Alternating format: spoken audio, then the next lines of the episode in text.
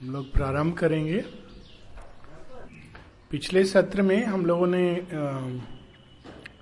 पूर्ण योग की एक हल्की सी रूपरेखा, बहुत विस्तार से नहीं, किंतु एक रूपरेखा और उसका एक केंद्रीय सत्य।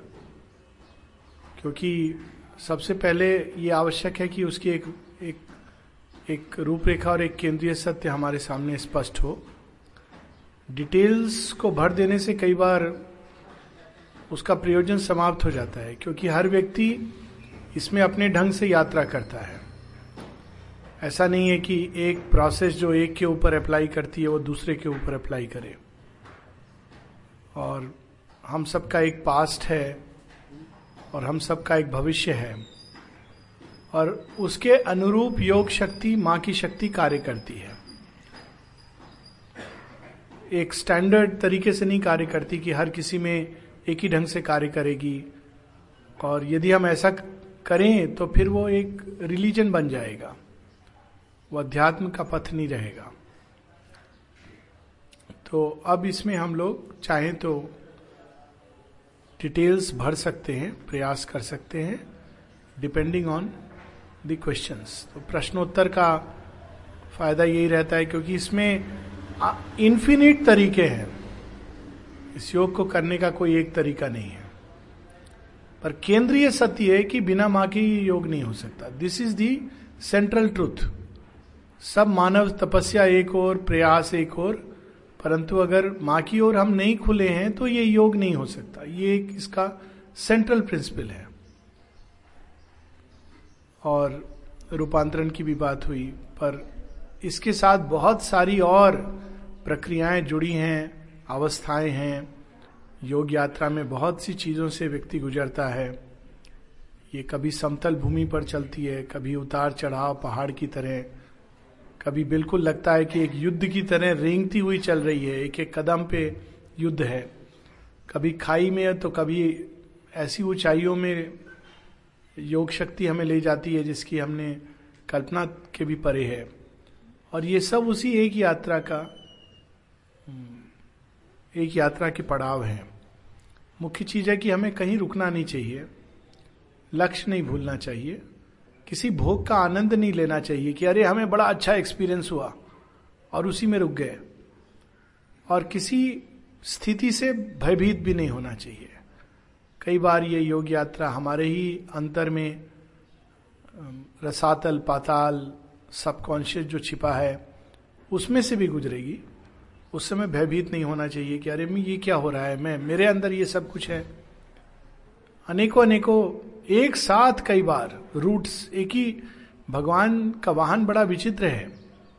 हम लोग तो एक रूट से एक बार जाते हैं, एक एक साथ एक रूट पर ही चल सकते हैं, जिसको कहा जाता है linear logic linear thinking linear journey एक साथ हम दो रूट नहीं ले सकते।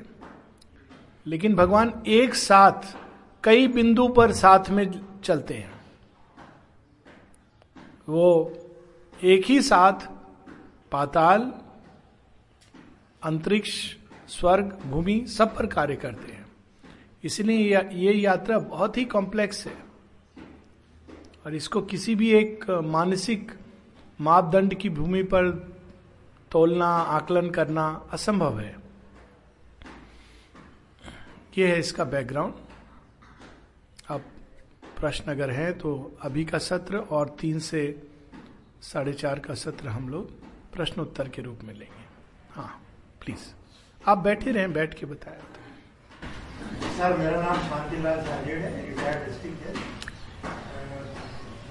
आभार व्यक्त करना भी अगर अहंकार का हिस्सा है, लेकिन मैं अपने दिल से आपका आभार व्यक्त करता हूँ। अधिकतर लोग मुँह से बोलते हैं और छोटा कान से सुनते हैं। आपकी आवाज़ वास्तव में ऐसा लगता है जैसे दिल से निकल रही है बिल्कुल निकल रही लेकिन मेरी दो जिज्ञासा है समय में है। हाँ। क्या ये योग केवल कुछ प्रबुद्ध लोगों तक ही सीमित है? आज विश्व की आधी से अधिक आबादी भूखमरी अभाव बेरोजगारी कुपोषण इन सब का शिकार है। दूसरा आपने फरमाया कि माँ की माँ की शरण में गए बगैर योग नहीं हो सकता तो माँ का अवतरण इस धरती पर बहुत पहले नहीं हुआ था। क्या उससे पहले योग नहीं था? और जो ये मैंने समस्याएँ बताई, आज देश की विकट जो अशिक्षित बेरोजगार लोग उसके बारे में, इस योग के रेफरेंस में, उसके बारे में बहुत सुंदर आपके प्रश्न हैं। इसमें तीन चार प्रश्न जुड़े हुए हैं। तो पहले तो मैं इसको इमीडिएट कंटेक्स्ट में ले लूँ कि शेरविंद की एक एफोरिज्म है, गरीब विपन्न, वे नहीं है जो जन्म से, जिनके पास धन नहीं है या जिनके पास भौतिक सुविधाएँ नहीं है या आर्थिक संपत्ति नहीं है या जिन्होंने पढ़ाई नहीं करी। विपन्न वे हैं जिनके अंदर अभिप्सा नहीं है। तो उस दृष्टि से ये योग कोई भी कर सकता है प्रोवाइडेड उसके अंदर अभिप्सा हो। गरीब से गरीब अनपढ़ से अनपढ़ निरक्षर भट्टाचार्य जैसा कहा जाता है। और ये मैं केवल एक थ्योरिटिकल भूमि पर नहीं कर, कह रहा हूँ। आश्रम की बात करें तो आश्रम में अधिकांश लोग, अगर पॉपुलेशन डेमोग्राफिक्स का सर्वे हो तो उड़ीसा से आए और देश के अन्य क्षेत्रों से भी आए हैं। अधिकांश जो हैं, वो या तो बहुत कम पढ़े लिखे हैं, या प्रबुद्ध नहीं है। इन द सेंस कि पढ़े लिखे होकर भी व्यक्ति, हो सकता है कि इंटेलेक्चुअली बहुत डेवलप ना हो। इनफैक्ट कई बार इंटेलेक्चुअल डेवलपमेंट एक बहुत बड़ी बाधा हो जाती है, जिसको टैकल करना बड़ा मुश्किल होता है। माता जी कहती हैं कि इंटेलेक्चुअली डेवलप्ड व्यक्ति के लिए योग पर चलना बहुत कठिन होता है।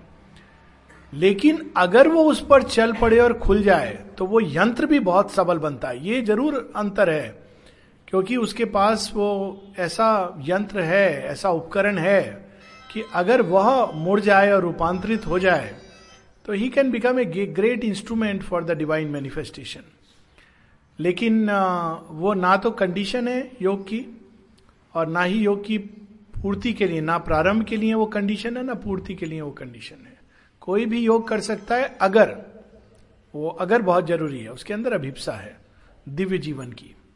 इसी से दूसरा प्रश्न उठता है कि क्या दिव्य जीवन की अभिप्सा काफ़ी नहीं है?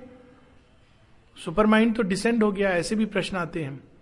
तो वाई मदर तो उसमें यह है कि हम कर सकते हैं। थ्योरिटिकली कोई उसमें ऐसा बंधन नहीं है कि हम आ, केवल अपनी अभिप्सा के बल पर नहीं चल सकते। ऐसे लोन वे फेरर्स हैं रास्ते पर जो अपने सामर्थ्य से चलते हैं। लेकिन चूँकि हमारी जर्नी ज्ञात से अज्ञात की ओर है और इस योग में विश्व चेतना में जब प्रवेश करते हैं तो ऐसी ऐसी छद्म रूपी शक्तियाँ हैं। ऐसे ऐसे स्थान हैं, ऐसी ऐसी अवस्थाएँ हैं, जिनको हम, जिनकी हम कल्पना भी नहीं कर सकते कि योग यात्रा में आ सकती हैं। तो बड़ा सरल लगता है, माँ की ओर खुल जाओ और लेकिन इसीलिए मैंने उसको क्वालिफाई किया कि सबकी फिर एक यूनिक यात्रा होती है। उसमें कई चीज़ें आती हैं। और ऐसे ऐसे शत्रु अचानक अपने अंदर से प्रकट हो जाते हैं। ऐसी ऐसी शक्तियाँ जो रक्त बीज की तरह उनको हम जितना काटें, उतना और रूप लेकर सामने आती हैं। ये भी रियलिटी है योग की। तो ऐसे समय पर अगर कोई हमें हाथ पकड़ के ना ले जाए तो ये कहीं ना कहीं ये यात्रा बड़ी भयानक, विकट, उसमें फंस जाती, उलझ जाती और वो परिस्थिति बड़ी जटिल हो सकती है। इसका अर्थ ये नहीं कि अगर कोई नहीं पुकार रहा है तो भगवान नहीं आएँगे। अगर उसके अंदर सच्चाई है तो अदृश्य रूप में वो फिर भी आते हैं। लेकिन जब हम उसको पुकारते हैं एक्टिवली सहायता मांगते हैं और ग्रेटिट्यूड करते हैं तो हम ग्रहणशील बन जाते हैं। फ़र्क ये होता है कि वो आते तो हैं, किंतु हम ग्रहणशील नहीं होने के कारण उस सहायता को पूरी तरह रिसीव नहीं कर पाते। दूसरी चीज़ ये कि माता के अवतरण, नहीं, माँ का अवतरण तो एक दृष्टि से देखा जाए तो सृष्टि के साथ ही माँ का अवतरण भी हुआ। माँ स्वयं एक जगह लिखती हैं कि जब से सृष्टि बनी है, तब से जहाँ जहाँ प्रगति की संभावना थी वहाँ वहाँ में किसी ना किसी रूप में मौजूद थी। और माने स्वयं अपनी विभूतियों की बात की है, और एक नहीं, कई बार तो एक ही समय पर चार चार विभूतियों के रूप में माता जी उपस्थित थी। और ये भी सत्य है कि भगवान हमेशा धरती पर आए हैं, और प्रत्येक रूप में संभावना उनके अंदर उसी पूर्ण सत्य की थी। ऐसा नहीं कि माता जी आधी आई। ऐसा नहीं है, वो तो पूर्ण है। लेकिन वो स्वयं को सीमित करती हैं उस युग काल, युग धर्म के अनुरूप।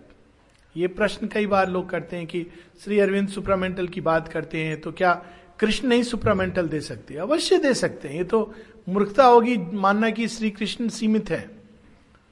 ऐसा नहीं है। किंतु श्री अरविंद वही सत्य, वही परम चेतना, उन्होंने श्री कृष्ण अवतार में स्वयं को एक विशेष मर्यादा में बांधा है। जैसे राम भी गुणातीत हैं, परंतु वो सत्य की मर्यादा में बंधना स्वीकार करते हैं। तो प्रत्येक अवतार स्वयं को एक विशेष कार्य के लिए आते हैं तो वो अनंत का एक पक्ष उद्घाटित करते हैं। अक्सर लोग कई बार अपोजिशन में ले आते हैं बुद्ध को श्री कृष्ण को, श्री अरविंद को अपोजिशन नहीं है। वो एक ही सत्य से आए हैं। लेकिन प्रत्येक अवतार, प्रत्येक व्यक्ति, प्रत्येक ऋषि, प्रत्येक विभूति किसी एक तत्व को उद्घाटित करती है और नेचुरली वो मूवमेंट उसके लिए ज़्यादा नेचुरल है और उस चीज़ का वो प्रतिनिधित्व करती है। जैसे श्री कृष्ण आनंदमय का प्रतिनिधित्व करते हैं। उसी प्रकार से श्री अरविंद अतिमानसिक सत्य का अतिमानसिक चेतना का प्रतिनिधित्व करते हैं। और वे, उन्होंने स्वयं माँ को इस कार्य के लिए आगे किया है और पाशर में चले गए हैं। एक विशेष कारण से, उसके कई मेटाफिजिकल फिलोसॉफिकल बौद्धिक कारण हो सकते हैं, जो जिसकी बात भी हो सकती है। परंतु ये सत्य है कि उन्होंने माँ को प्रतिष्ठित किया है हमारे बीच में, इस योग की प्राप्ति के लिए, इस योग पर चलने के लिए। तो श्री माँ पहले भी आई हैं, लेकिन उनका प्रयोजन अलग था और उसी के अनुरूप उन्होंने रूप धारण किया था। जॉन ऑफ़ आर्क के रूप में जब माँ आती हैं तो वो उस समय की यूरोपीय सभ्यता के अंदर एक फ्रीडम इक्वालिटी यूनिटी इसको लेकर के आती हैं। उसी चीज़ को बाद में यूरोप में उसका एक क्रांति होती है, वो तो 19 साल की उम्र में क्रॉस पे चढ़ के चली जाती हैं। वो चाहती तो माँ तो वही है, किंतु उनकी जो देह, यष्टि, मन इत्यादि जो उन्होंने फॉर्म किया था विभूति का, उसमें सुप्रामेंटल ट्रूथ का प्रयोजन नहीं था तो उस प्रयोजन से बनी ही नहीं थी। उसी प्रकार से जब वो मीराबाई के रूप में आती हैं तो उनका प्रयोजन बिल्कुल अलग था। भक्ति की ऐसी धारा इस बंजर भूमि में प्रवाहित करना जिसकी कल्पना नहीं की जा सकती। तो मीराबाई भी कृष्ण से जुड़ी हैं और वो माँ की विभूति हैं। सुप्रामेंटल योग तो उनके तरफ़ मुड़ के भी हो सकता है। तो उसका उत्तर रहेगा हाँ भी और नहीं भी। नहीं इसलिए क्योंकि वह रूप, नाम रूप इस प्रयोजन के लिए नहीं प्रकट हुआ। पर अगर किसी की प्रबल अभिप्सा है तो भगवान एक सीमित करके स्वयं को उस रूप के थ्रू जाएँगे। It is circuitous route. या एक समय अगर आया तो उसके पार ले जाएँगे। वो उसको कहते हैं श्रद्धा का विस्तार। पहले भी बात हो रही थी कि आदमी वास्तव में उस अभिप्सा से चल रहा है। जैसे मान लीजिए किसी के अंदर अभिप्सा है कि संसार का रूपांतरण हो, दिव्य जन्म हो, धरती दिव्य बने। तो उसके लिए वो पहले वैज्ञानिक सोचता है, वो भगवान को नहीं मानता। वो सोचता है कि वैज्ञानिक उपायों से धरती सुंदर बन सकती है। तो बढ़ता है उस ओर। फिर वो किसी और चीज़ को पकड़ता है कि नहीं ये केवल बाहरी टेक्नोलॉजी से नहीं, अंदर में हमारे शांति आएगी, प्रेम आएगा, करुणा आएगी तो सब धरती सुंदर बनेगी, उस ओर चलता है। परंतु उसकी अभिप्सा अगर संतुष्ट नहीं होती और आगे चलती जाती तो अपने आप उसकी श्रद्धा का विस्तार होगा और वो एक नाम रूप से निकलकर दूसरे नाम रूप की ओर जाएगा। तो उस सेंस में हमको माँ के इस अवतार को लेना चाहिए कि ट्रांसेंडेंट यूनिवर्सल और इंडिविजुअल फॉर्म में तीनों का जो विग्रह आया और माँ के जो देह और मन प्राण को रचना प्रकृति ने इस प्रकार की कि वो सुप्रामेंटल की असीमता को प्रकट कर सके। और ये माँ के हम जन्म से देखते हैं। जैसे जो भक्ति प्रकट करने आता है, उसके अंदर जन्म से ही कोई ना कोई उसके बीज, कितने भक्तों की जीवनी जब हम पढ़े तो माता जी के जन्म से क्या होता था? दो वर्ष की उम्र में वो अनुभव कर रही है कि एक प्रकाश नीचे उनके शरीर में उतर रहा है। और उनकी माँ पूछती है, पाँच वर्ष की बच्ची से तुम ऐसे बैठी हो? इतना सीरियस मानो, धरती का भार तुम्हारे ऊपर है। कहती है, हाँ। अब ये कौन बोल सकता है? ये वो उस चेतना को उन्होंने, उनकी देह मन प्राण की रचना ही इस प्रकार से हुई। की ही इसलिए गई कि उत, छोटी उम्र में वो उस भार को भी संभरण कर रही थी और उस चेतना को भी संभरण कर रही थी। इसलिए सावित्री में जब माँ के जन्म की चर्चा होती है तो कहते a new epiphany appeared in her. A spirit celestial of it source aware, descended into earth imperfect mould. And आगे की लाइन देखिए, and wept not fall into mortality. A spirit celestial of it source aware. जन्म से वो जानती हैं किस प्रयोजन से आए। वो मन प्राण की रचना ऐसी हुई है कि वो जन्म से ही सचेतन है। नहीं तो वो सचेत नहीं रहने देता है। वो कुछ समय के लिए आपको ढक देगा। Descended into earth imperfect mould and wept not fall into fall into mortality रो नहीं रही है। अब देखिए कबीरदास जी लिखते हैं, जग हंसा तो मैं रोया। क्यों रोया? मैं जेल में आ गया। उनका लक्ष्य था मोक्ष, मुक्ति of the widest kind great saint बहुत बड़े संत हैं। लेकिन ये कह रही है wept not fall into mortality but looked on all with large and tranquil eyes सबको देखा, ये फ़ील्ड को देखा अच्छा यहाँ कार्य करना है।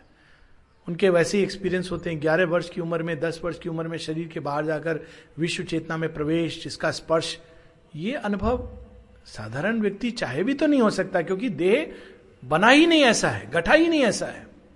तो उनके सारे अनुभव, सारी गठन जो हुआ प्रकृति का, आते तो उसी एक तत्व से हैं, परंतु उस एक तत्व ने इस प्रकार से स्वयं को प्रकट किया, जगत जननी ने, ताकि यह कार्य वो कर सके।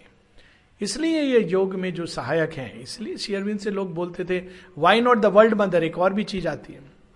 वाई ओनली दिस मदर माँ का तो कंसेप्ट हमारे यहाँ नया नहीं है ना। माँ माँ की पूजा, जगत जननी, विश्व माता, ये तो सब हम लोग मानते हैं। तो इन्हीं माँ के प्रति क्यों? क्योंकि वो रूपांतरण का जो योग है, इस फ़िज़िकल मेंटल वाइटल कॉन्स्टिट्यूशन बड़े मुझे स्वयं कहते हुए शर्म आ रही है। माँ माँ, पर ये सत्य है। एक जगह माँ कहती हैं कि बहुत समय लगा महासरस्वती को संयोजित करने में उन तत्वों को जिनके द्वारा इस जन्म में उनके मन प्राण शरीर का संगठन हो सके, उन तत्वों को खोजने में और उसको संगठित करके। तो इससे कॉन्शियस बर्थ एक विशेष पर्पज से श्री रामचंद्र जी का भी कॉन्शियस बर्थ है, अवतार हैं, किंतु एक दूसरे पर्पज से। तो सारी उनकी जो चेतना है, उस चीज़ को सपोर्ट करेगी, उस यात्रा को, और उसकी कठिनाइयाँ भी उनके अंदर डाली जाएगी। साधारण व्यक्ति इस प्रकार नहीं कर सकता कि उन्होंने हाथ से, एक हाथ से शिव धनुष उठा लिया। इज़ इट ए जोक जो बड़े बड़े असुर नहीं कर पाए। ये कार्य हो सकता है बुद्ध ना कर पाए, लेकिन बुद्ध कुछ और कर सकते हैं, क्योंकि उनका पर्पस कुछ और है। उसी प्रकार से श्री अरविंद एक अन्य कार्य के लिए। तो इन दिस सेंस ये सत्य है कि माँ के बिना इस योग यात्रा में टेक्निकली थ्योरिटिकली मना ही नहीं है।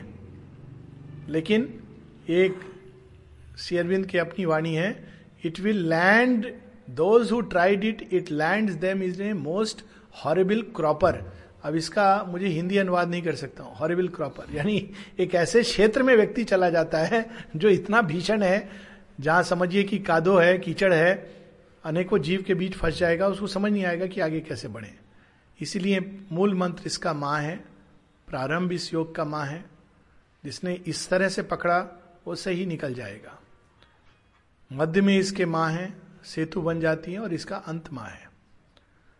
दूसरी बात, ये बहुत गूढ़ प्रश्न है आपका कि ये ये धरती पर विपन्नता, गरीबी, भुखमरी सब क्यों है? इसके मूल में अगर हम जाएँ तो एक सामूहिक, जैसे इंडिविजुअल व्यक्ति की समस्याएँ इंडिविजुअल अज्ञान, उसके रूट में अगर हम जाएँ, उसी अज्ञान से जन्म लेता है, अहंकार, उसी अहंकार से जन्म लेती हैं तृष्णाएँ, और तृष्णाएँ हमें बाँध देती हैं, विपन्न कर देती हैं, ये इंडिविजुअल वही चीज़ कलेक्टिव लेवल पर, इसको हम प्रैक्टिकली देखें, कैसे? जब हम सामूहिक ज्ञान जैसे सामूहिक ज्ञान भी एक चीज़ होती है, और इसीलिए सुपरामेंटल ट्रांसफॉर्मेशन आप इंडिविजुअल तो ज्ञान प्राप्त कर सकते हो बट व्हाट अबाउट कलेक्टिव सामूहिक ज्ञान तो वैसे ही है। सामूहिक अज्ञान के कारण फिर से वही चीज़ें अहंकार का खेल प्रारंभ होता है। उसमें कुछ लोगों के अंदर ग्रीड जागती है। लालच। कुछ लोगों के लालच के कारण बाकी लोगों में विपन्नता जागती है। बंबई में क्या दृश्य है? एक और मुकेश अंबानी का घर है। वही मुंबई में झोपड़पट्टियाँ हैं। ये दो अलग घर नहीं है। एक ही सत्य के दो बिंदु हैं। एक मैंने कविता पढ़ी थी सूर्यकांत त्रिपाठी निराला जी की, और वो भी श्री अरविंद की ओर मुड़े थे।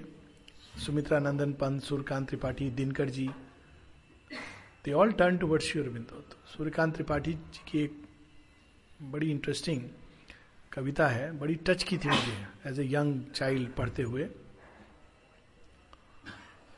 सुन, अब उसके आगे जो शब्द है, मैं थोड़ा चेंज कर रहा हूँ, क्योंकि वो थोड़ा सा अपशब्द है। सुन रे सुन रे गुलाब। बीच में वो रे नहीं है, कुछ और है। सुन, अरे सुन रे गुलाब। खून चूसा खाद का तूने अशिष्ट। डाल पर लहरा रहा कैपिटलिस्ट, एक सत्य है। जब स्टॉक मार्केट में कोई व्यक्ति इन्वेस्ट करता है तो एक जगह माउंटेन होता है, एक जगह खाई होती है। इसीलिए अब ये रियलाइजेशन मनुष्य के अंदर आ रहा है। कॉरपोरेट ये एक कोऑपरेटिव सेक्टर ये क्यों आ रहा है? क्योंकि कॉम्पिटेटिव सेक्टर की ये समस्या है। एक व्यक्ति कुछ व्यक्ति तो बढ़ते जाते हैं बाकी सब विपन्न होते जाते हैं। आप किसी भी चीज़ को देख लीजिए एक, मोबाइल कंपनी को देख लीजिए। मोबाइल कंपनियाँ टेरिफ लेती हैं बहुत प्रैक्टिकल भूमि पर बात कर रहा हूँ पर ये आध्यात्मिक सत्य सब जगह अप्लाई करते हैं। रोमिंग चार्जेस क्यों? कोई लॉजिक नहीं है इसकी। ब्रॉडबैंड में कितना भी आप चाहो डेटा वो तो ऑलरेडी है। कोई एक्स्ट्रा उनको एफर्ट नहीं लगता है। दे नो एक्स्ट्रा एफर्ट लेकिन वो क्यों चार्जेस लेती हैं कंपनियाँ? ताकि वो और अधिक international travel five star hotels में पार्टी ज़रूरत नहीं है उनको चार्ज लेने की। पर कोई गरीब मोबाइल सबके पास है, वो देता है, क्योंकि वो दूर अब गया है मोबाइल की आदत हो गई है तो बेचारा क्या करेगा? वो तो उठाएगा कॉल करेगा रोमिंग चार्जेस देगा।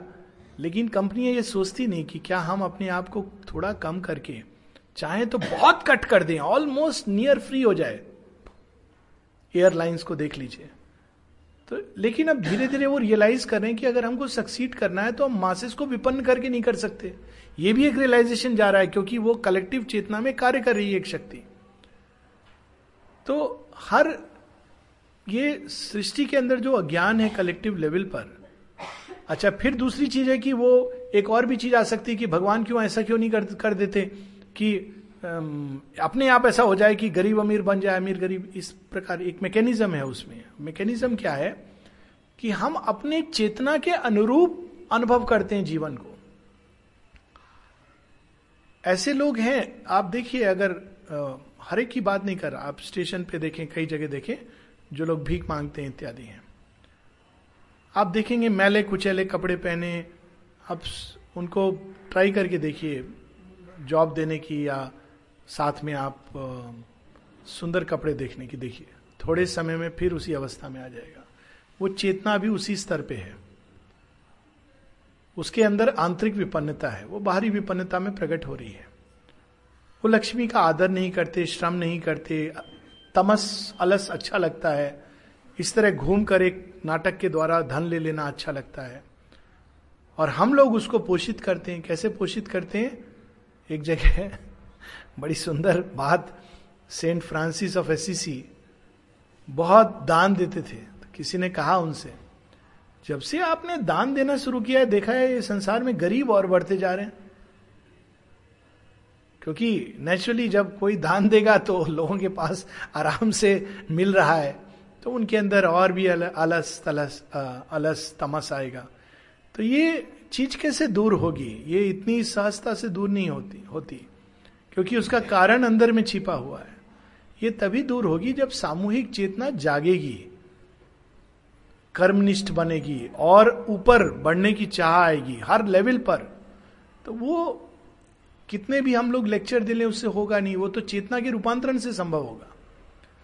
और इसीलिए श्री अरविंद अतिमानसिक रूपांतरण की बात करते हैं। ये कलेक्टिव योग है। कि एक और तो व्यक्तिगत है कि मैंने कुछ प्राप्त कर लिया और मैंने, मैं उसे आनंद में हूँ, शांति में हूँ, निर्वाण अवस्था में हूँ। लेकिन विश्व की सामूहिक चेतना वही जेल की जेल है। तो कई बार तो ऐसा भी होता है, कल परसों बात हो रही थी कि बड़ा पैराडॉक्स संसार में देखिए आप। एक धर्म का जो नेता है, जिसने प्रारंभ किया वो कहता है कि मैं सब पापियों का पाप क्षमा कर दूँगा अपने रक्त से। और उस धर्म के अंदर पापी अनेक बढ़ जाते हैं। मानो उसके क्षमा के कारण सारे पाप की गठरी, आओ आओ आओ मेरे अंदर। एक कहता है, मैं अपने सारे जीवन को त्याग दूँगा, सिर से पाँव तक शरीर भी त्याग दूँगा। और उसके अनुयायी बड़े बड़े अमीर होते जाते हैं। ये भी एक विचित्र पैराडॉक्स है। ऐसा कैसे होता है? एक कहता है, जगत मिथ्या जगत मिथ्या, उसके अनुयायी संसार में चिपके रहते हैं। चारों तरफ़ जाकर के कहते हैं, जगत मिथ्या जगत मिथ्या। उनसे बोले, भैया, मिथ्या है तो आप ये क्यों चिपके हुए हो? पालन करो इसका, सच्चाई से पालन करो। लेकिन उसमें ये इस कारण होता है, हर एक इंडिविजुअल ठीक शेयर मार्केट की तरह, जो अपने कर्म की भूमि से भागकर एस्केप करता है, वो अपनी समस्या किसी और के लिए छोड़ देता है। मैं स्वयं को जब सेवा से निवृत्त करता हूँ और कोई अन्य सेवा नहीं लेता, इसलिए कि अब वीआरएस मिल गया, अब तो मैं बैठ करके खाऊँगा, कमाऊ, मने खाना पीना मेरा चलेगा। तो होता क्या है? आपका कर्म तो वही है, कोई और करेगा। फ़ील्ड वही है, क्षेत्र है। क्षेत्र से आप चले गए। तो हर वो व्यक्ति जो एस्केप का रूट लेता है, व्यक्तिगत कारण से, वो उस कर्म को, उसकी कठिनाई को, उस समस्या को जिसके लिए आप आए थे, किसी और के लिए छोड़ जाता है। उस पाप की घटरी को कोई तो धोएगा? अचानक एक धोबी जिसके पास सामान खूब सारे कपड़े थे, बोले, अब मैं कपड़ा धोना नहीं चाहता हूँ, मैं जा रहा हूँ। मुझे वैराग्य आ गया। वैराग्य आके चला गया। अब उसको तो वो तो चला गया। कपड़े जो गंदे हैं, कोई और धोएगा? तो दूसरा, दूसरे धोबी आकर धोएँगे। संसार में अब तक यही होता रहा। हर उस व्यक्ति से जिसने इस गठरी को छोड़ दिया, संसार की समस्या कम नहीं हुई और बढ़ गई। पैराडॉक्स अरविंद कहते हैं, यह स्वार्थ मत करो। सामूहिक कार्य, सामूहिक चेतना, ये सामूहिक कार्य कैसे होता है? हर व्यक्ति इस योग में प्रतिनिधित्व करता है एक चेतना की अवस्था का, प्रकृति के एक पर्टिकुलर टाइप का। मान ली एक व्यक्ति है जो अपने अंदर में बहुत ही विपन्न है। आंतरिक रूप से, बाहर की विपन्नता की बात नहीं, बड़ा कंजूस है, बड़ा अंदर में वो अलस तमस से घिरा हुआ है, और इस योग में मुड़ गया। अब भगवान उस व्यक्ति को सारे संसार में जो विपन्न और आलस तमस से घिरे लोग हैं, उनके ऊपर कार्य करेंगे इस एक मॉडल के थ्रू। इसलिए रास्ता लंबा लगेगा, लेकिन काम संपूर्ण होगा। कोई व्यक्ति है जिसकी कठिनाई होती है, भोजन के प्रति बड़ी ग्रीड इस योग का एक ऐसा पक्ष है जिसकी बात जनरली लोग करते नहीं है। उसके ऊपर जब माँ की शक्ति कार्य करेगी, संसार में जितने भी लोग उस बिंदु से टस्ट हैं, क्योंकि ये इंटरकनेक्टेडनेस है संसार का, जिसको हम नहीं देख पाते, उन सब पर कार्य होगा। तो ऐसा योगी बीच में जाकर किसी के कार्य ना भी करे, अकेला एक कमरे में बैठा हो तो भी वो सबके लिए कार्य कर रहा है। क्योंकि वो प्रतिनिधित्व कर रहा है एक संभावना का और एक कठिनाई का। माता जी पहले कहती थी इम्पॉसिबिलिटी का तुम प्रतिनिधित्व करते बाद में सुपरमाइंड के डिसेंट के बाद कहती हैं now I do not speak that each of you represents an impossibility I say rather each of you represents a difficulty किसी के अंदर क्रोध की समस्या है। अब उसके ऊपर भागवत शक्ति, ये एक्सपेरिमेंट हो रहा है। नैनो बन रही है एक फैक्ट्री के अंदर, नैनो कार। तो अब उसके अंदर कार्य हो रहा है। क्रोध के ऊपर अतिमानसिक चेतना के जितने प्रयोग हो रहे हैं बाहर से दिखने वाली ये कैसा आदमी ये योग यात्रा में चढ़ा है, इसको क्रोध आ रहा है, ये हो रहा है, वो हो रहा है, नहीं समझ पाएगा। उसके अंदर एक चीज़ चल रही है, हो रही है। लेकिन जिस दिन उसके अंदर ये चीज़ टच होगी, पूरे संसार में इसके रिपरकशन होंगे। हर व्यक्ति अपने अंदर हल्कापन महसूस करेगा। क्रोध पर विजय उसके लिए आसान हो जाएगी। हर दूसरे व्यक्ति के लिए। इसको विज्ञान की भाषा में कहते हैं हम लोग मॉर्फोजेनेटिक रेजोनेंस, इसको प्रयोग हुए विज्ञान के क्षेत्र में। इसको इसीलिए सामूहिक योग कलेक्टिव योग भी शेयरविंद बताते हैं। तो इस समस्या का समाधान तो यही है कि हर व्यक्ति जो इसमें जुड़ा है, वो अपनी समस्याओं को, क्योंकि हर समस्या के मूल में कारण मूलतः आध्यात्मिक होता है, चेतना का होता है। उस पर कार्य करे राधर माँ की शक्ति को कार्य करने दे उससे विचलित ना हो। वो अनेकों अनेकों रूप लेगी, क्योंकि वो प्रतिनिधित्व कर रहा है एक विशेष रूप से, एक विशेष प्रॉब्लम का। जो इस योग में बड़े प्रारंभ में दिखाएँगे या दिखाते रहेंगे कि बड़े शुद्ध हैं, बड़े संत हैं, उन्होंने योग में कदम नहीं रखा है। They have not faced as Shri Aurobindo says this yoga with its grim realities ये साधु संत बनने का योग नहीं है। इसमें साधु संत तो ढक देते हैं एक पूरे भाग को। अंधकार में रहता है, चित्त वृत्ति निरोध, उसके ऊपर बैठ जाते हैं। और उसी भाग में रहते हैं और इसमें टच नहीं करते। और धीरे धीरे उनको ये भान होने लगता है कि मैं बड़ा पवित्र हूँ, शुद्ध हूँ, अद्भुत हूँ। एक प्रकार का आध्यात्मिक अहंकार, मैं ये हूँ, मैं वो हूँ। पूर्व जन्म में मैं ये महान व्यक्ति था, वो महान व्यक्ति था। और लोग भी हाँ अरे, मालूम है वो कौन थे? वो तो फला फला थे। अरे, वो कह रहा है, आप क्यों मान मान रहे हो? उन्होंने कहा, कोई ज़रूरी नहीं कि उन्होंने सत्य कहा। और फिर वो धीरे धीरे फैलती, वो मालूम पूर्व जन्म में क्या थे, कौन थे? हर व्यक्ति महान होता है, कोई नहीं कहता मैं पूर्व जन्म में बंदर था। पूरी मतलब जो इवोल्यूशनरी थ्योरी साइकिक जिसको सच में पूर्व जन्म का ज्ञान होता है, वो जानता है कि इस तरह की मेमोरीज नहीं होती। इट इज़ नॉट लाइक कि मैं ये था, वो था। हर व्यक्ति अर्जुन होता है, हर व्यक्ति फला फला ऋषि होता है। मैं तो इतने अर्जुनों से मिल चुका हूँ कि अर्जुन बेचारे चुपचाप काम कर रहे होगे कि बहुत मैंने गांडी उठा लिया, अभी मुझे सिंपल कार्य करने दो। बिथोवेन के बारे में माँ ने माँ से किसी ने पूछा, बिथोवेन इतना बड़ा संगीतज्ञ था, अगले जन्म में क्या करेगा? इससे भी बड़ा संगीत लाएगा। माने का नहीं, हो सकता है मोची बने। It is approaching the same problem from a different angle एक राजा है, अगले जन्म में एक साधारण नागरिक बने, क्योंकि उसको, उसने महसूस किया कि राजा बन के मैं स्वतंत्र नहीं हूँ। दास हूँ, जैसे वो जूलियस सीजर में क्लियोपेट्रा की कहानी आती है। एक्सपीरियंस करती कि कितने बंदरों में कि मैं रो भी नहीं सकती हूँ। राजा तो रो भी नहीं सकता ना। तो कहता है, ये कैसा जीवन है मेरा? ये तो दास्ता का जीवन है। अब मैं साधारण नागरिक बनूँगा, एक गाँव में पैदा होऊँगा, वहाँ पर आनंद लूँगा। और वो बेचारा कभी नहीं बोलेगा कि मैं राजा था फला फला में। तो ये जो हमारी इवोल्यूशन की जर्नी है, उसमें हम सब किसी कठिनाई का और किसी संभावना का प्रतिनिधित्व करते हैं। और शेयरविंद के योग से जब जुड़ते हैं तो ये योग से ज़्यादा एक सामूहिक यज्ञ है। ये योग अपने नेचर में सामूहिक योग है। तो हम स्वीकार करते हैं, जैसे होता है ना, आप कोई बॉन्ड लेते हो या कोई आपका एडमिशन हुआ लोग एडमिशन होता है ना स्कूल में तो ये कहा नहीं जाता, पर इम्प्लिसिट होता है, आपकी परीक्षा होगी, उत्तीर्ण हुए तो आगे जाओगे, अनुत्तीर्ण हुए तो वहीं पर बार बार, ये सब इम्प्लिसिट होता है उसमें कॉन्ट्रैक्ट में साइंड है तो इस योग में आप ये कॉन्ट्रैक्ट भरते हो, कि अब मैं अपनी समस्याओं से भागूँगा नहीं और अपनी संभावनाओं को प्रकट होने के लिए प्रस्तुत रहूँगा। तब माँ उस प्रकार से कार्य करती इसलिए इस योग को किसी सीमित मापदंड में बाँध नहीं सकते। और जैसे जैसे एक के अंदर कार्य होता है वैसे वैसे वो समष्टि में प्रकट होने लगता है।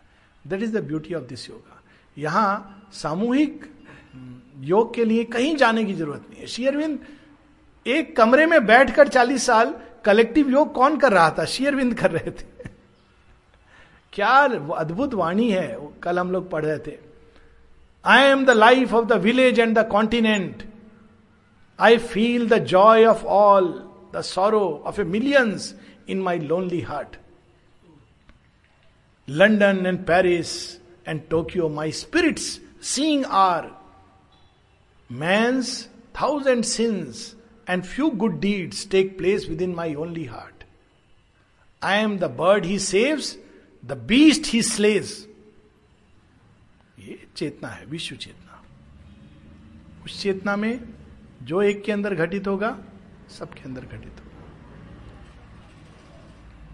ये समस्या का समाधान है कि हम अपनी ओर से प्रस्तुत रहें, ताकि हमारे अंदर थोड़ा सा भी एक इंच भी अगर चेतना का परिवर्तन आएगा तो इस सारे विश्व में उस पर्टिकुलर बिंदु पर चेतना का रूपांतरण आएगा।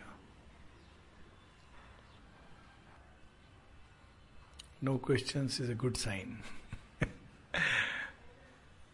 और may be a bad sign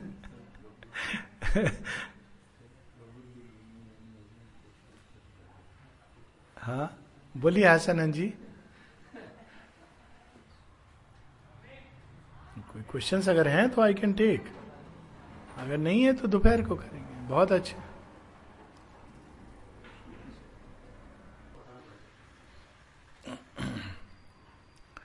हाँ अगर पहले से हटा दें तो अच्छा है लेकिन सरल नहीं होता। प्रैक्टिकल बात कर रहा हूँ। हाँ, हाँ इसीलिए वो सरल नहीं होता। इसीलिए इसमें बहुत पेशेंस अभी तो आपकी कितनी उम्र होगी? 43 कितने समय से लगे हैं? बारह साल के पूर्व तो योग में प्रथम चरण नहीं रखा जाता। प्रयास करते रहिए। अपने प्रयास के साथ माँ की अनंत कृपा को जोड़ दीजिए। हर बार हर एक कठिनाई जो बहुत सुंदर आपने तो आई मस्ट से बहुत ऑनेस्ट जो स्टेटमेंट आपने दिया, हर राग, द्वेष, क्रोध, तृष्णा माँ के चरणों में नित निरंतर निवेदन करके अर्पित करते रहिए। माँ, इसको हर लो। माँ, इस ताप को हर लो। जैसे कोई बुखार हो जाए तो कैसे प्रार्थना करता है? इस ताप को हरो, इस ज्वर को हरो। वैसे ही हमें माँ, इस ताप को हरो, इस ज्वर को हरो।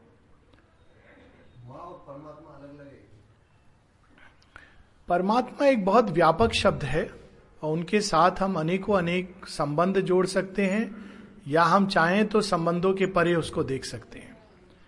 जैसी हमारी जैसी हमारी उनके साथ, जैसी हमारी श्रद्धा होगी, परमात्मा वैसा ही, अगर मैं एक ह्यूमन टर्म यूज़ करूँ बिहेव करेंगे। वैसे ही तरह हमारे सामने प्रकट होंगे। यदि हम ये सोचेंगे कि परमात्मा एक बहुत ही दूर कहीं स्थित कोई अद्भुत अलौकिक शक्ति है तो वो दूर स्थित अद्भुत अलौकिक शक्ति बन जाएँगे। अगर हम ये सोचेंगे कि कोई वो निर्वैयक्तिक सत्ता है जिनका हमसे कोई लेना देना नहीं है तो वो एक निर्वैयक्तिक सत्ता के रूप में प्रकट होंगे जिनका हमसे कोई लेना देना नहीं है। यदि हम सोचेंगे कि वो गुरु के रूप में ही प्रकट होते हैं तो वो केवल गुरु के रूप में हमारे सामने आएँगे। और यदि हम सोचेंगे वो हमारे बंधु सखा हैं तो वो अपने हाथ पकड़ करके साथ में चलेंगे, हँसी ठिठोली करते हुए चलो। और यदि हम सोचेंगे कि वो माँ के रूप में हैं तो माँ के रूप में अब माँ क्या करती है? गर्भ में बच्चे को धारण करती है बच्चा बाहर आता है, पहले स्नान से लेकर अंत तक उसको एक कॉर्ड उसकी हमेशा जुड़ी रहती है जिससे वो समझती है। यदि धरती पर कोई प्रेम, भगवान के प्रेम से थोड़ा बहुत मेल खाता है, वो है माँ का प्रेम।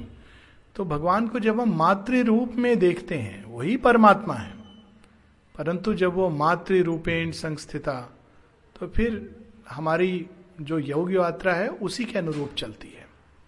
तो ये हमारी श्रद्धा के ऊपर है कि अगर हम परमात्मा को मातृ रूप में देखते, ये मैं एक जनरल सेंस में बोल रहा हूँ, इस योग के बारे में नहीं कर रहा हूँ।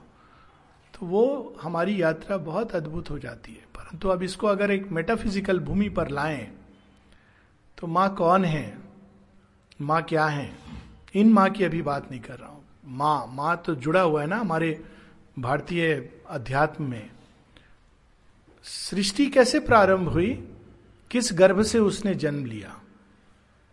वह आदि गर्भ या अनादि गर्भ जिससे सारी सृष्टि ने देश काल ने और देश काल की सीमा में, सृष्टि में अनेकों अनेकों विस्तार ने, अनेकों अनेकों अद्भुत वस्तुओं ने जन्म लिया, वह गर्भ माँ है।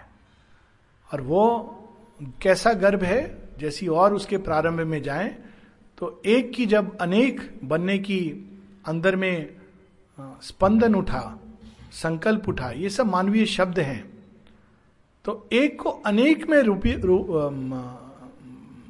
रूपित करने के लिए वो शक्ति जिसने उस अनंत को अनेक अनेक बना दिया प्रतीति में वह माँ है। तो इसीलिए इस प्रकृति के अंदर घेरे के अंदर यदि कुछ भी बदलना है तो ईश्वर भी बिना उस शक्ति के सैंक्शन के नहीं करते। क्योंकि ये कार्यभार उनका है। बड़ा अच्छा आपने प्रश्न किया। It brings a straight to the divine mother पृथ्वी के इस सर्किल से एस्केप करना है। हालाँकि वेदांत ने ईश्वर का साइड लिया, शक्ति का साइड नहीं लिया, परंतु वास्तव में वो शक्ति के सैंक्शन से ही मुक्ति मिलती है।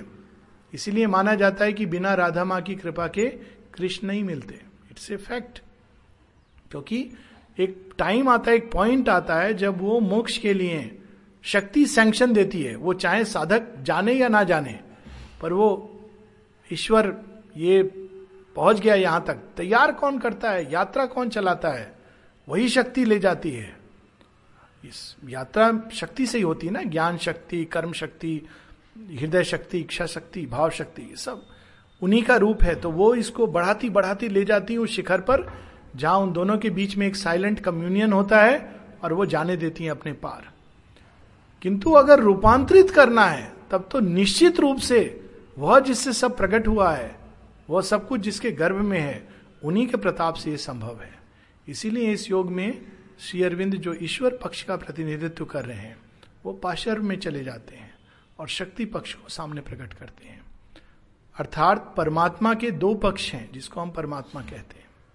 एक वह जो ईश्वर पक्ष है, वो जो सारी सृष्टि के पीछे खड़ा है like the lord of nature lord of creation और उसी का एक दूसरा पक्ष है शक्ति पक्ष, जिसके द्वारा वो सृष्टि में उतरता है इंटरवीन करता है, हर चीज़ को गवर्न करता है, और समय समय पर इसमें आकर के चीज़ों को आगे ले जाता है।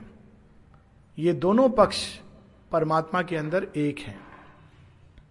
वो एक ही दो रूप में है। जैसे श्री अरविंद कहते हैं, two in one one two grace two two clasp one to be, this he strange mystery. तो हम दोनों ही पक्ष से जा सकते हैं। नॉर्मल योग यात्रा में वेदांतिक ईश्वर पक्ष से जाता है, क्योंकि मूल में तो दोनों एक है। और जो तांत्रिक है, वो शक्ति पक्ष से जाता है। किंतु शेयरविंद के योग में दोनों एक होकर कार्य करते हैं किंतु क्योंकि ये रूपांतरण योग है, इसलिए उन्होंने आज क्या चाबी दी है? शुरू से पूरी सृष्टि के संभार सब कुछ उस शक्ति को ही है। उसी शक्ति ने अपने अंदर से, अपने ही अंदर से दो और अवस्थाएँ निकाली हैं। एक माया, जो उस ब्रह्म को अनेकत्व में प्रतीति देती है, और दूसरी प्रकृति, जो उस अनेक में हर एक अलग अलग के साथ अलग रूप में मानव बंध गई है। है एक ही। तो जैसे पुरुषोत्तम ईश्वर, ब्रह्म और क्षरोभाव में ये तीनों ईश्वर एक ही सत्य के तीन बिंदु हैं। ऊपर वह ईश्वर है, यहाँ एक निर्वैयक्तिक सत्ता के रूप में ब्रह्म है और वहीं वो व्यक्ति के अंदर जाकर एक individual divine individual divine presence बन जाता है, अंतरात्मा बन जाता है। या परमात्मा, आत्मा और जीवात्मा बन जाता है। या अगर गीता की भाषा में कहें तो पुरुषोत्तम, अक्षर और शरोभाव में बन जाता है। उसी प्रकार से और उसी के अनुरूप, उसी एक शक्ति के तीन रूप हैं, तीन अवस्थाएँ at the head she is the master of birth and toil and fate at her call cycles turn to her call at the head she stand of birth and toil and fate in their slow round the cycles turn to her call तो उस स्थिति पर वो वो हैं। The sun from which we kindle all our suns वो अदिति जिनसे सारे सूर्य प्रकाशित होते हैं। वही स्वयं को माया के रूप में ब्रह्म के साथ प्रकट होती हैं। और वही निम्न स्तर पे इस भूमि पर उतरकर प्रकृति के रूप में प्रकट होती हैं। तो इस प्रकृति को अगर रूपांतरण करना है, मोक्ष तो माया के द्वार से हम जा सकते हैं। किंतु अगर रूपांतरित करना है तो वही शक्ति इस निम्न घेरे में आकर खेल खेलती है। तो बन तो सकती नहीं, किंतु हम जो बंधन में उसको बुलाते हैं तो वो हमारे लिए इसमें बंध जाती है। और बंध कर खेल खेलती है, और वो जहाँ जहाँ चलती है, वैसे हम लोग चलते हैं। जैसे कृष्ण बंध जाते हैं बंद कर जब वो ओखली को घसीटते हैं तो दो पेड़ों का कल्याण हो जाता है।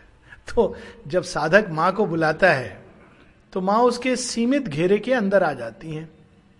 लेकिन उनका तो कार्य ही यही है, वो जहाँ जाएँगी वो रूपांतरण करेंगी। सब कुछ को अपने रूप में परिवर्तित करेंगी। इसी चीज़ को कुत्स और इंद्र की कथा, इस रूप में भी आती है ये बात। पुरानी, पौराणिक कथा है। और वो हमारे घेरे में आकर उनका स्पर्श पड़ता रहता है। और हमें पता भी नहीं चलता लेकिन धीरे धीरे धीरे धीरे हम रूपांतरित हो जाते हैं क्योंकि उनका काम ही यही है। तो वो स्वयं को इस भूमि पर उतार लाती हैं और हमें टच के द्वारा रूपांतरित करती है। The spirit alchemist energy is hers हाँ कही योग की श्रद्धा और अभीपसा। श्रद्धा अगर है, त्रिविध श्रद्धा। पहली श्रद्धा की मनुष्य के परे कोई चेतना है, ईश्वर है, भगवान है, जिस भी रूप में हम कहें।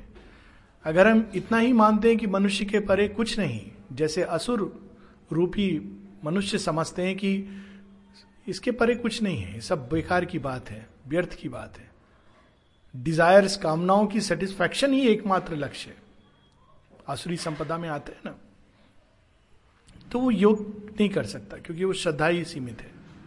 तो इस चेतना के परे, मनुष्यता के परे, प्रकृति के परे, कोई इसका स्वामी है, कम से कम एक सत्ता है तो ये एक श्रद्धा।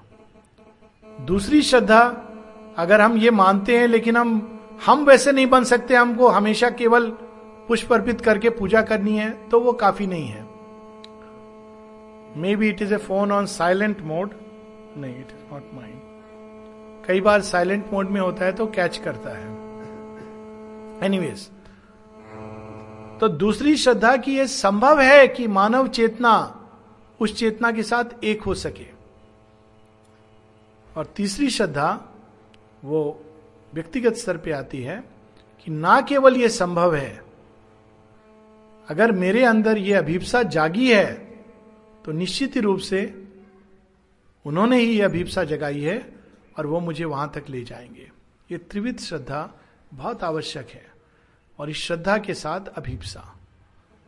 श्रद्धा एक प्रकार का ज्ञान होता है, इसीलिए गीता में कहा है, श्रद्धावान लभते।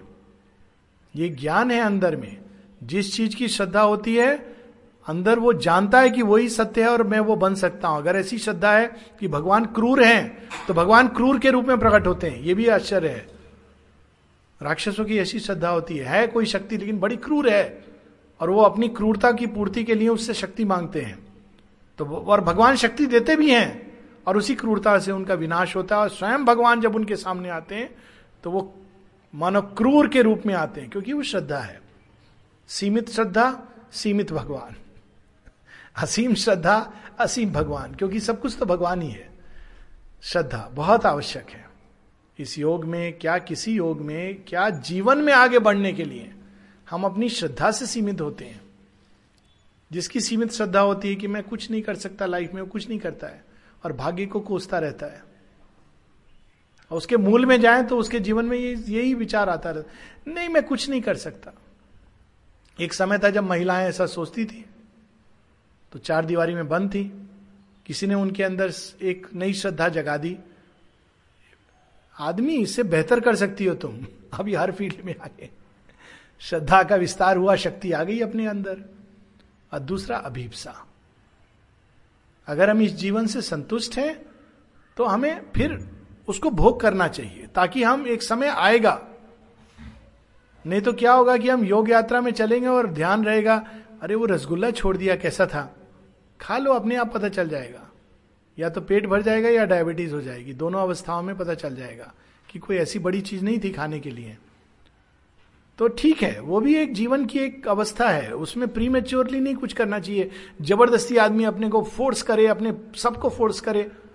ये तो तैयारी की बात है। एक अवचेतन योग सृष्टि में चल रहा है। फिर एक टाइम आता है जब हम तैयार होते हैं। अब कई बार हम अपूर्ण तैयारी से भी चल देते हैं, कोई बात नहीं। शेयरविंद कहते हैं no effort on the path of self mastery is ever wasted वो डिपॉजिट होता रहता है। कई बार ऐसा भी होता है। अब आदमी चल पड़ा, तैयार नहीं था। एक शेयरविंद का जब दर्शन होता था माता जी का, हर किसी को दर्शन के लिए परमिशन नहीं मिलती थी।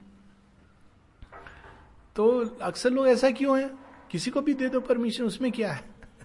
तो एक बार निरोधा ने अपने किसी मित्र को कहा, नहीं नहीं, आ जाओ, तुम आ जाना है उसमें क्या है? तुम मेरे साथ चलना। और ले गए दर्शन के लिए। शेरविंद ने कहा, ये तुमने क्या किया? तुम्हें मालूम है, तुमने उसके पूरी विकास को उलट पुलट कर दिया। उसको अब जीवन में अनेकों अनेकों कष्ट आएँगे। यही हुआ उनके साथ। अनेकों कष्ट आए, लेकिन वो खैर भगवान को पकड़े रहे। शेयरविंद एक जगह लिखते हैं पत्र में this man has the capacity और incapacity to stumble upon this every possible और इम्पॉसिबल फुलिशनेस माने जिसकी आप कल्पना नहीं कर सकते, उस पर वो पाँव रखेगा और गड़बड़ करेगा। पर वो था कि अब ले गए उससे क्योंकि वो तैयारी नहीं होती है तो ये समस्या होती है। तो जीवन हमको तैयार करता है ना, उसके अंदर भी वही काम कर रहा है। तो इट इज़ मच बेटर इसीलिए प्रीमेच्योरली ये चीज़ें नहीं, ठीक है? अगर आप जीवन में जीवन में अच्छा करो, प्रगति करो, विकास करो, धर्मनिष्ठ जीवन यूज़ करो, असुर की तरह नहीं जो केवल अपने लिए जी रहे हैं। धर्मनिष्ठ जीवन, कि मैं करूँ, साथ में परोपकार करूँ, लोगों का अच्छा करूँ, इसका भी अपना स्थान है विकास में। फिर एक समय आएगा जब ये सीमाएँ संतोष नहीं देंगी। बौद्धिक विचारधाराएँ संतोष नहीं देंगी फिलॉसफी संतोष नहीं देगी रिलीजन संतोष नहीं देगा। तब आपके अंदर छटपटाहट होगी, क्या क्या क्या, कुछ और। वो प्रारंभिक बिंदु है। जब हम अपनी मनुष्यता से सच में, अगर मैं एक कोलोकियल एक्सप्रेशन करूँ, पक जाते हैं। और लिटरली एक्सप्रेशन यूज़ किया है श्री राम कृपा ने। काचा आम, पका आम।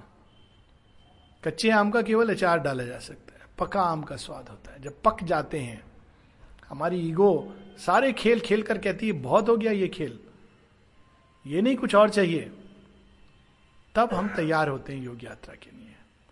तो अभीपसा और श्रद्धा और इस मनुष्यता में वह संतोष नहीं। सब कुछ है, फिर भी संतोष नहीं। कोई चीज़ है जिसकी कमी है, कोई क्रूशियल चीज़ तो वो उसका प्रारंभिक बिंदु। वही दीक्षा है। दीक्षा कोई बाहर की चीज़ नहीं है।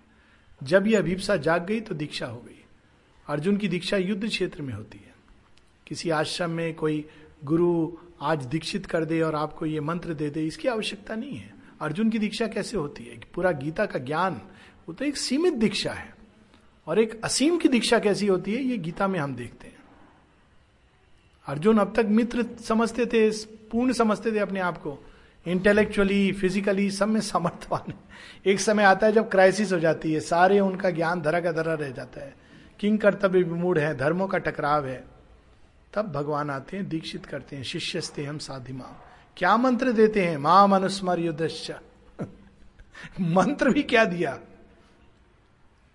तो ये दीक्षा है और ये एक बड़ी अनंत की यात्रा है। केवल ज्ञान प्राप्त हो सकता है। के, केवल या कैवल्य? केवल, केवल ज्ञान। इनकम्प्लीट रहेगा क्योंकि उस भूमि पे सब जुड़े हैं। ज्ञान प्रेम शक्ति, सामंजस्य, न्याय। एक भूमि है जहाँ पर ये सब एक हैं, किंतु मनुष्य की चेतना में ये खंड खंड नज़र आते हैं।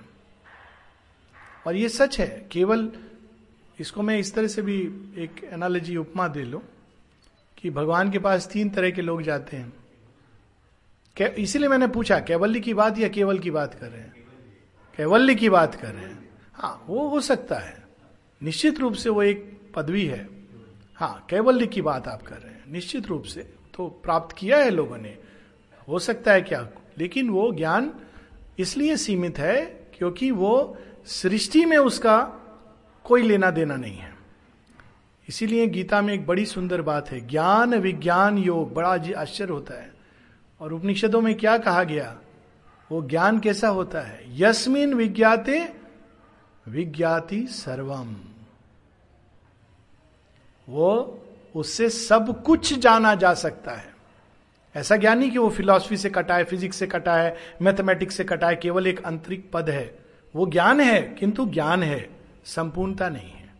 परंतु उससे आदमी मुक्त हो सकता है। ये निश्चित रूप से बहुत बड़ी पद है। साधारण, हम लोग जिस चेतना में, साधारणता मनुष्य जिस चेतना में जीते हैं उसके मुकाबले it's a great achievement of human consciousness उसको बिलिटिल नहीं करना चाहिए, किंतु उसकी अपनी सीमा भी जाननी चाहिए।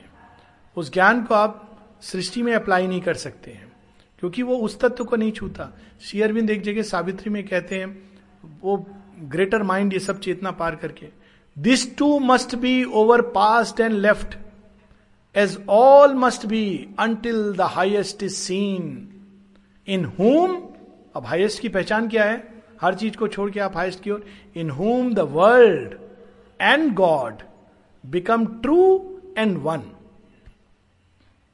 जिसमें विश्व और ईश्वर, जगत और भगवान, आत्मा और प्रकृति एक हो जाते हैं और सत्य हो जाते हैं। केवल जगत मिथ्या, ब्रह्म सत्य नहीं।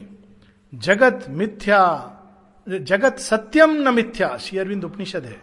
जगत सत्यम न मिथ्या, ब्रह्म सत्यम न मिथ्या। और क्यों जगत सत्य है? क्योंकि वो ब्रह्म से ही निकला है। इसलिए सत्य है। इसको मेटाफिजिकल एक्सपीरियंशियल ट्रुथ भी है। लेकिन वो बाहर प्रतीति में वो असत्य बन गया है, मिथ्या बन गया है इल्यूजन क्यों? क्योंकि हमने उसको दूसरा चश्मा लगा के देख रहे हैं। अज्ञान के चश्मे से। ज्ञान के चश्मे से जब जगत को देखते हैं तो सत्य प्रतीत होता है। It is a dream fact vision of the truth बड़ी अद्भुत लाइन से सावित्री में। तो ज्ञान की अलग अलग भूमिया हैं, जिस पर हम लोग उठ सकते हैं। जैसे समाधि भी अनेक प्रकार की होती हैं। किंतु फिर ना रुके तो वो सर्वोच्च भूमि तो वो है जिसमें ये जगत और ईश्वर एक हो जाते हैं। उसी की ओर संकेत है ईशुपनिषद में, ईशा वास्यमिदम सर्वम यथ किंच जगत्याम जगत। हम लोग यहाँ रुकते हैं।